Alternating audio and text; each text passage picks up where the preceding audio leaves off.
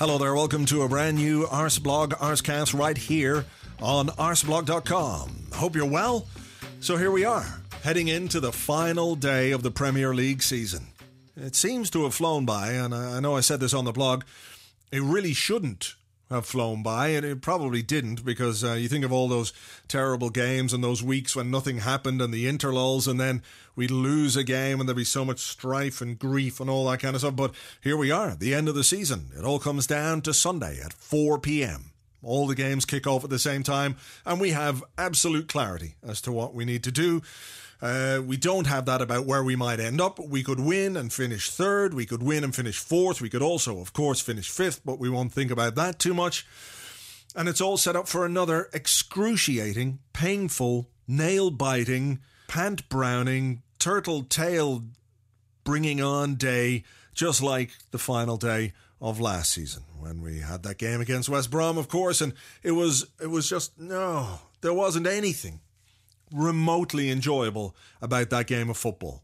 In hindsight, when it's over and done with, you can look back at it and go, yeah, well, wow, that was something, wasn't it? Yeah, remember that time they nearly scored, and remember that other time they nearly scored, and oh, we had to win. It could be like that again, and uh, the relief, I guess, is a is a pleasure uh, in itself. But when you think back at it, it's not the most enjoyable experience, and I suspect Sunday.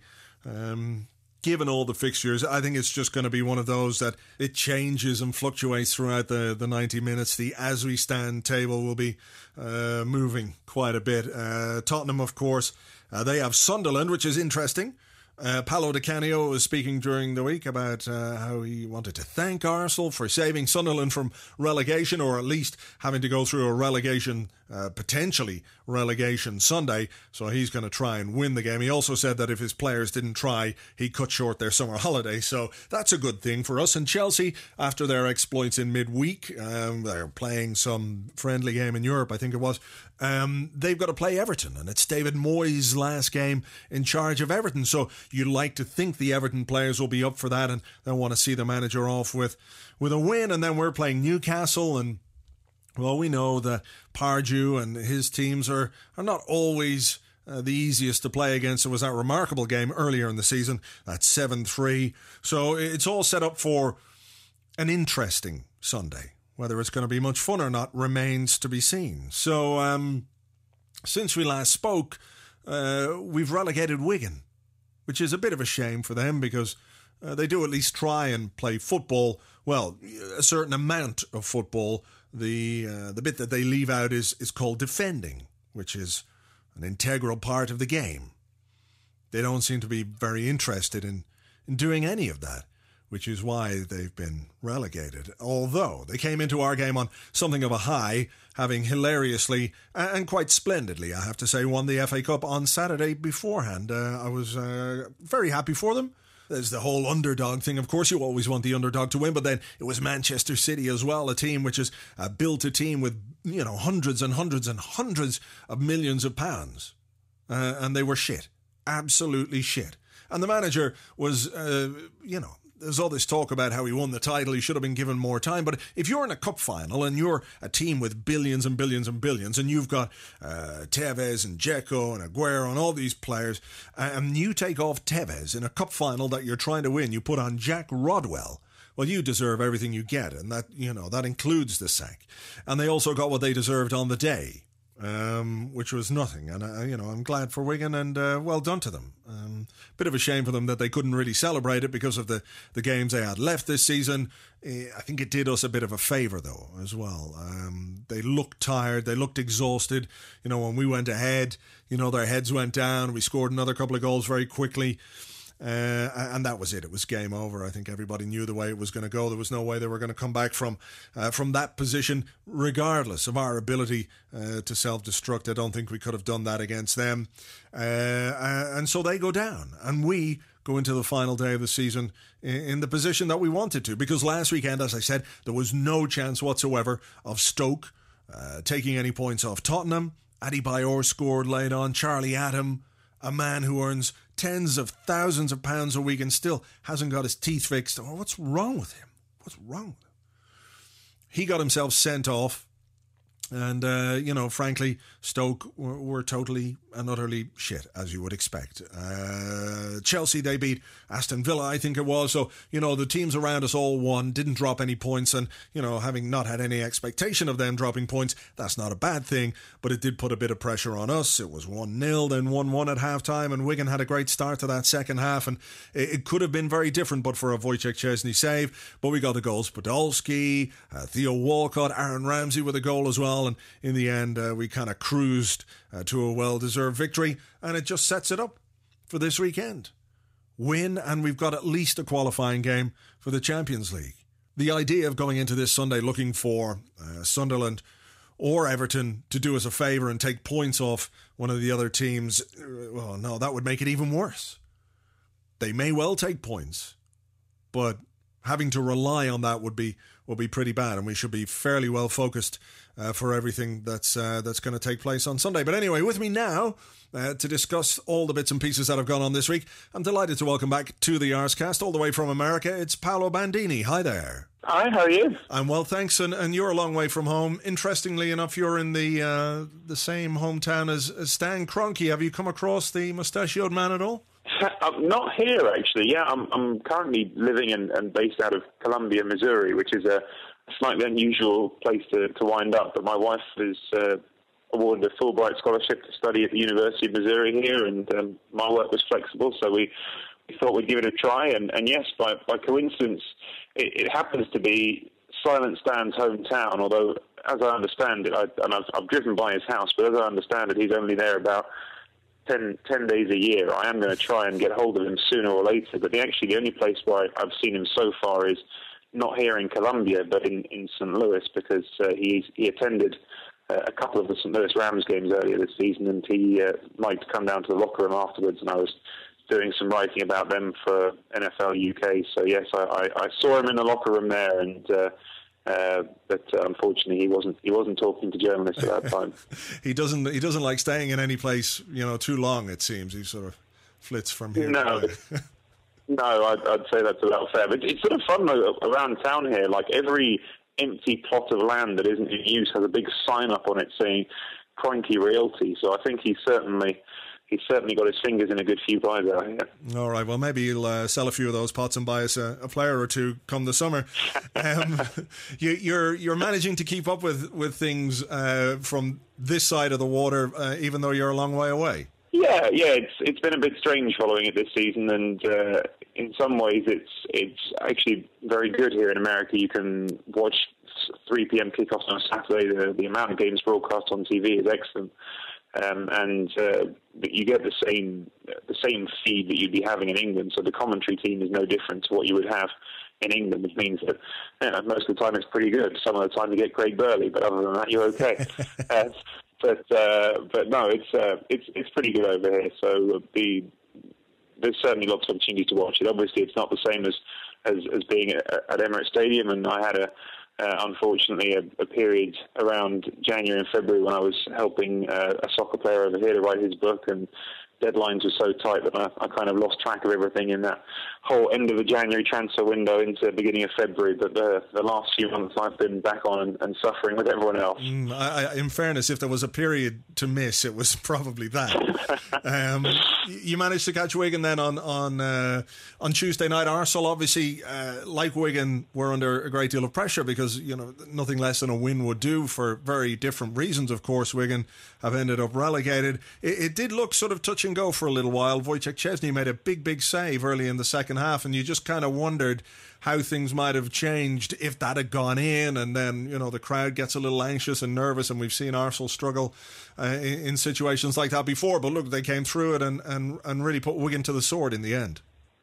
Yeah, and, and I think. Um, I'm trying to remember if it was you yourself, Andrew, who wrote this, but, but certainly I, I, was reading someone in the, in the last two days who was making the point that if that save, assuming Arsenal were to go on to, to claim fourth place now, would be one of those great forgotten moments of the season. Because uh, my my feeling throughout that Wigan game, almost from, from the second that Podolski scored, I just uh, had these these memories of Norwich last season and, and, a game which felt like it was going to be straightforward and then turned out to be anything but.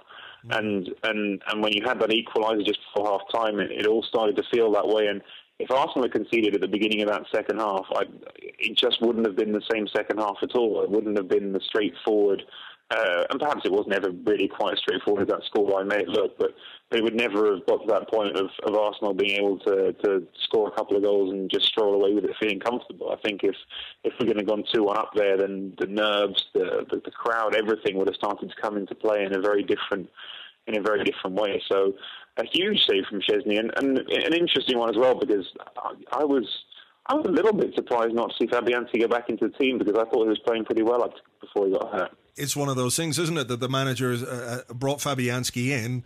Um, I think primarily, well, primarily to make a change in the goalkeeping department to sort of shake things up a bit. At the same time, he dropped uh, Thomas Vermaelen, the club captain, uh, um, and installed Per Mertesacker and Laurent Koscielny. And, and um, I think I'm right, and I said it in the blog, that only once when those players have started together have Arsenal lost this season. Um, so, I mean, it, it's worked from that point of view because Szczesny has come back in and looks a much more focused, a much more solid goalkeeper, even if some of his distribution is a bit a bit dodgy at times. But defensively, I know that it's not just down to Koscielny and Mertesacker that there's a whole team thing going on. But you know the changes he made after that Bayern game, which people raised a few eyebrows at, have sort of transformed things. Yeah, I mean, there's, there's lots there. It's just I mean, quickly, gosh, there was one there was one uh, goal kick from Szczesny against Wigan, which went straight out for a throw in, and just real, I think, head in hands moment for a lot of people. But uh, but the yeah, I mean the the, Koscielny Mertesacker partnership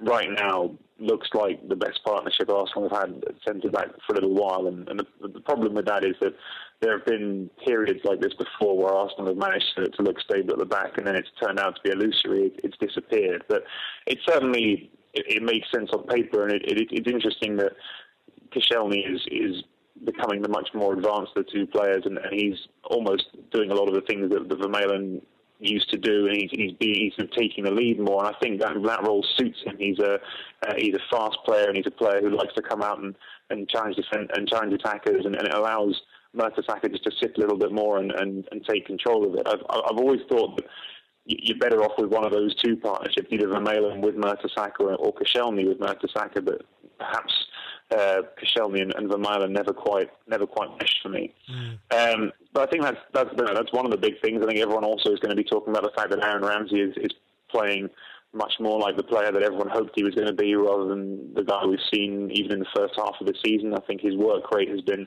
tremendous and, and so important at this point in the season when everyone's getting tired.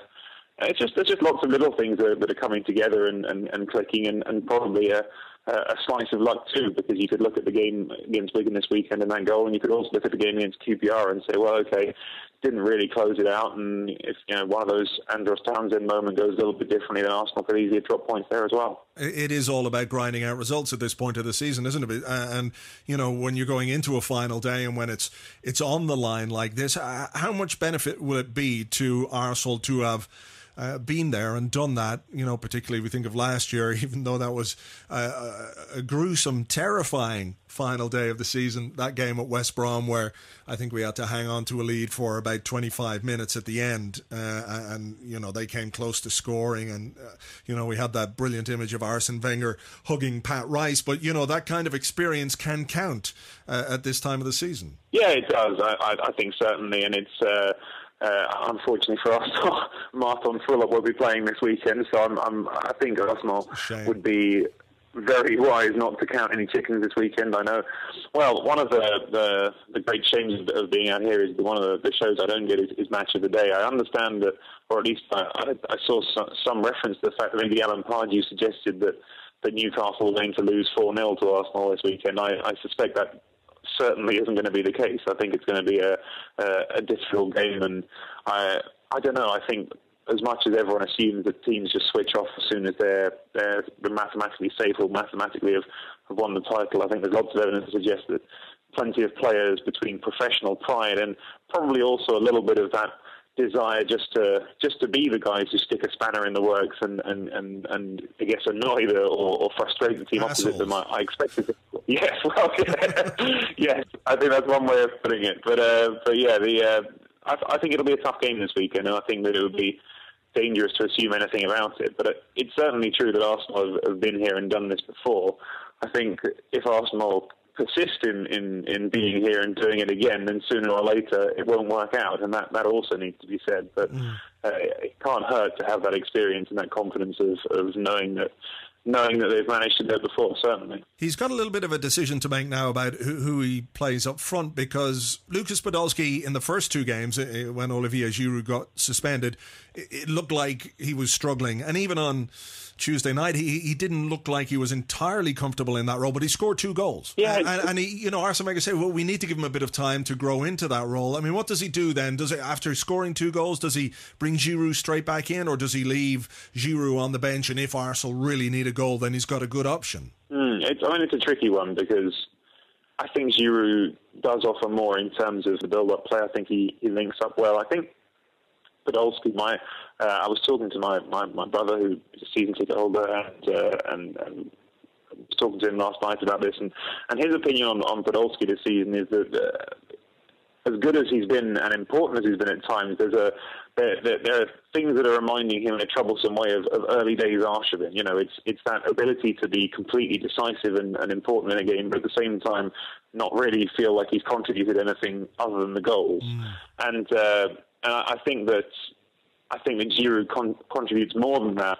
But it's it's a really fine line when you get to this point of the season. You're trying to work out well what's more important, you know, because Arsenal. Uh, there's some interesting stats on this season when you when you look at it. Arsenal, I, I believe, I was seeing some this morning. Most possession of any team in the Premier League this season, most uh, successful pass completion percentage of any team in, in the league this season. But that doesn't necessarily add up to much. It doesn't add up to much if you're not scoring goals and winning games.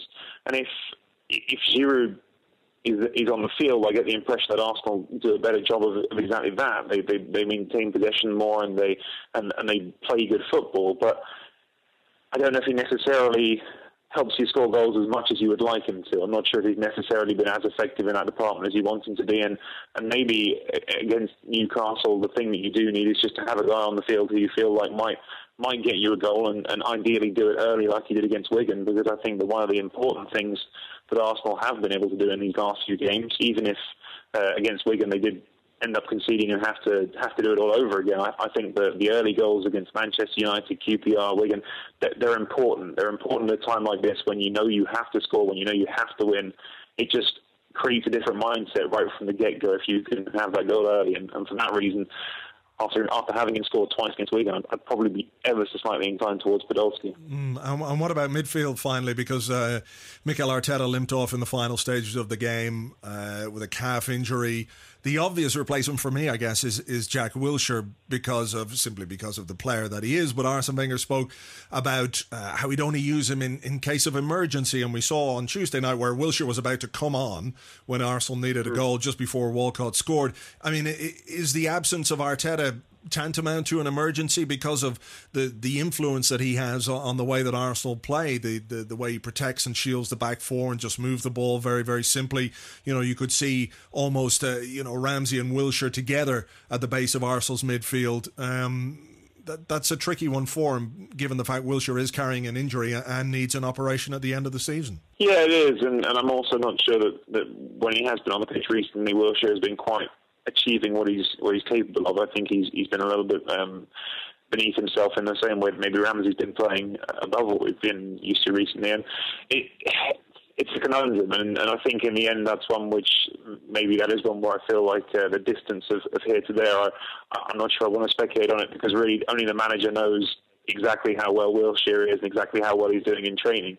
Yes, I think it is. It is definitely a, a big blow for Arteta not to be there. I think everything you just said about how he uh, protects and, and, and, controls the game, I think that's that's very very important to Arsenal. And, and you wonder if if you you want to have Wilshere in just to be the, the he's not a like for like replacement, but maybe he's the closest thing you've got to it. But realistically, like I say, I think only probably only one person knows. Well, not one person. Everyone, everyone on the training ground might have some idea, but but probably no one outside of Arsenal training really knows exactly where Wilshere is with this injury and, and exactly how how well he can play on the weekend. All right. Okay. Well, listen, we'll uh, keep fingers crossed. Let's hope it all goes well. Paolo Bandini, thank you very much. Thanks for having me on. Thank you indeed to Paolo. You can find him on Twitter. It is Paolo underscore Bandini. That's Paolo underscore Bandini. And if you're interested in his book, I will make sure to put a link in today's blog. So if you're listening to this at some point in the future, go back to Friday, May, um, what date will it be? Uh, 17th go back there and you'll find the link uh, to Paolo's book. Now, we know this summer that Arsenal have got to get rid of some players. Some will go automatically because they're out of contract, Arshavin and Squillaci, but there are others who are still under contract out on loan. Uh, you know, there's got to be something of a sale going on, perhaps something like this. Come on down to Dastardly Dick Law's Used Sporting Goods. It's the Transfer Tabernacle, the Emporium of Glorium, the hypermarket of awesomeness. This summer we've got bargains galore, all the top models at incredible prices. Genuine international quality at a cost that will make a bit of excited we come out. Don't believe me? Check out this bargain. Buy this Chamakh for just $9.99 and we'll give you a park absolutely free. If that's not enough, let Dastardly Dick tempt you with this incredible offer. Purchase this barely used Diaby, and you walk away with a Great Dane, no charge. To top it all off, we got something for the ladies too. Buy any player, and we'll get them a free Brazilian. Wouldn't your sweetheart like a tidy Nilsson or a well-crafted Santos? It's all here at Dastardly Dick's Used Sporting Goods Emporium. A sale so crazy that puddle banana hippo spunk tortoise. Please note the free park is not an actual park for walking and relaxing in, but a South Korean footballer who's quite good at light housework. And the Great Dane, not a hilariously oversized dog. Instead, you'll receive an egomaniacal Danish international who you should not let drive your kids to school. Dastardly Dick Law's Used Sporting Goods is open Monday to Saturday, 9 a.m. to 8 p.m., except when Dick is on a wild goose chase in South America trying to sign kids who can't play for years and years and years. Dick Law is regulated by the Financial Regulator. Right then, all that's left to do this week is look ahead to Sunday's game against Newcastle. And, uh, well, I don't need to tell you what's at stake. Champions League football next season. Um, I, I, don't get, uh, and will never get, the people who say, look, if we finish outside the top four, maybe that'll give people a wake up call or things might change. Uh, you know, I just don't get it. I, I, want Arsenal to finish as high up the table as possible. Uh, it's much better for us, obviously, as fans and for a football club if we have Champions League football next season. We have that in our hands. By winning our game, we will at least finish fourth. We can uh, draw our game if Tottenham lose uh, and still finish fourth. We can win our game. Chelsea might lose their game. We could finish third. We know all about that playoff situation. I just don't see it. But um, what can you do? What can you say about this other than we need one more big effort? Our form has been has been really good. Defensively, we've been good. We're starting to score uh, goals again. Well, based on Tuesday, we are. I know we've been a bit goal shy until then, but maybe, just maybe, that's opened up the floodgates. You've got Giroud back, uh, who would provide at least an option from the bench should we need a goal laid on. And uh, it's just so important for this football club. If we finish top four, we've got this new sponsorship money, new uh, commercial deals coming in, which will enable us to spend more than we have in seasons past, even though we might lose one or two. I don't think it's going to be anything like, uh, you know, a Fabregas leaving or a Nasri leaving. Well, not that I really care too much about a Nasri leaving, uh, more about not replacing a Nasri. That was the issue. Uh, Van Persie, we know all about that. Um, I think we've got the money to spend well this summer. And I don't know necessarily if finishing outside the top four will change that a great deal, because obviously we'll have to uh, improve the squad anyway. We need to uh, we need to make things better. Regardless of whether we finish third, fourth, or fifth, we need to be more competitive in the Premier League next season. Uh, but it just is hugely important that we have Champions League football. And obviously, there's the other part of it that, you know, you want to squeeze out Tottenham or you want to squeeze out Chelsea. Um, you want them to be miserable and not us. Uh, on a, on Sunday afternoon. Uh, in terms of the team, I don't know what's going to happen.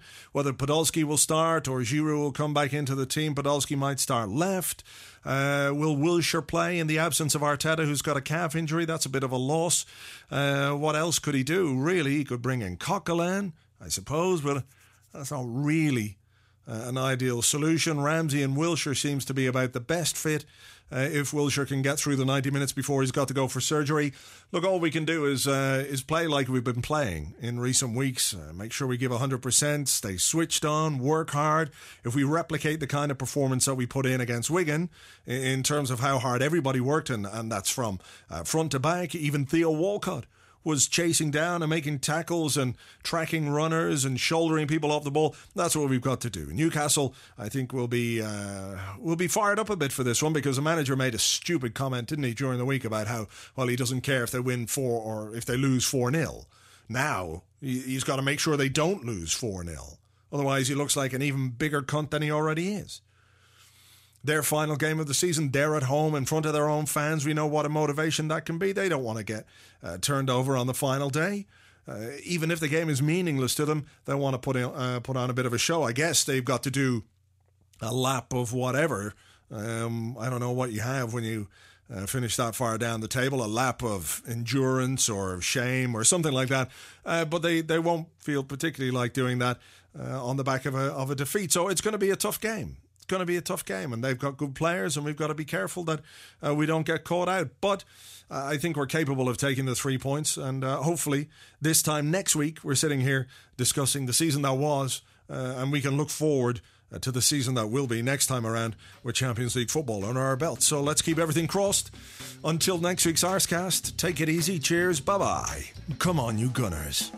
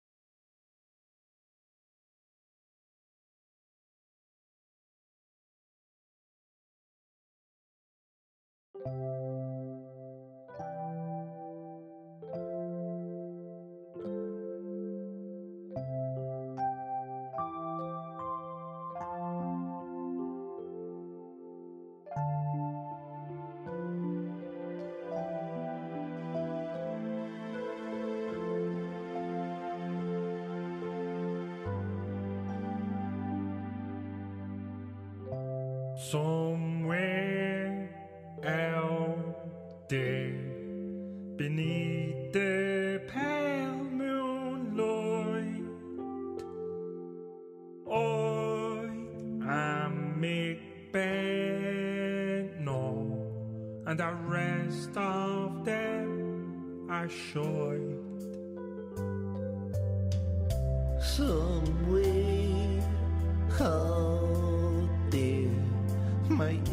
agent is saying a prayer that he'll get me a transfer to some well-paying club out there.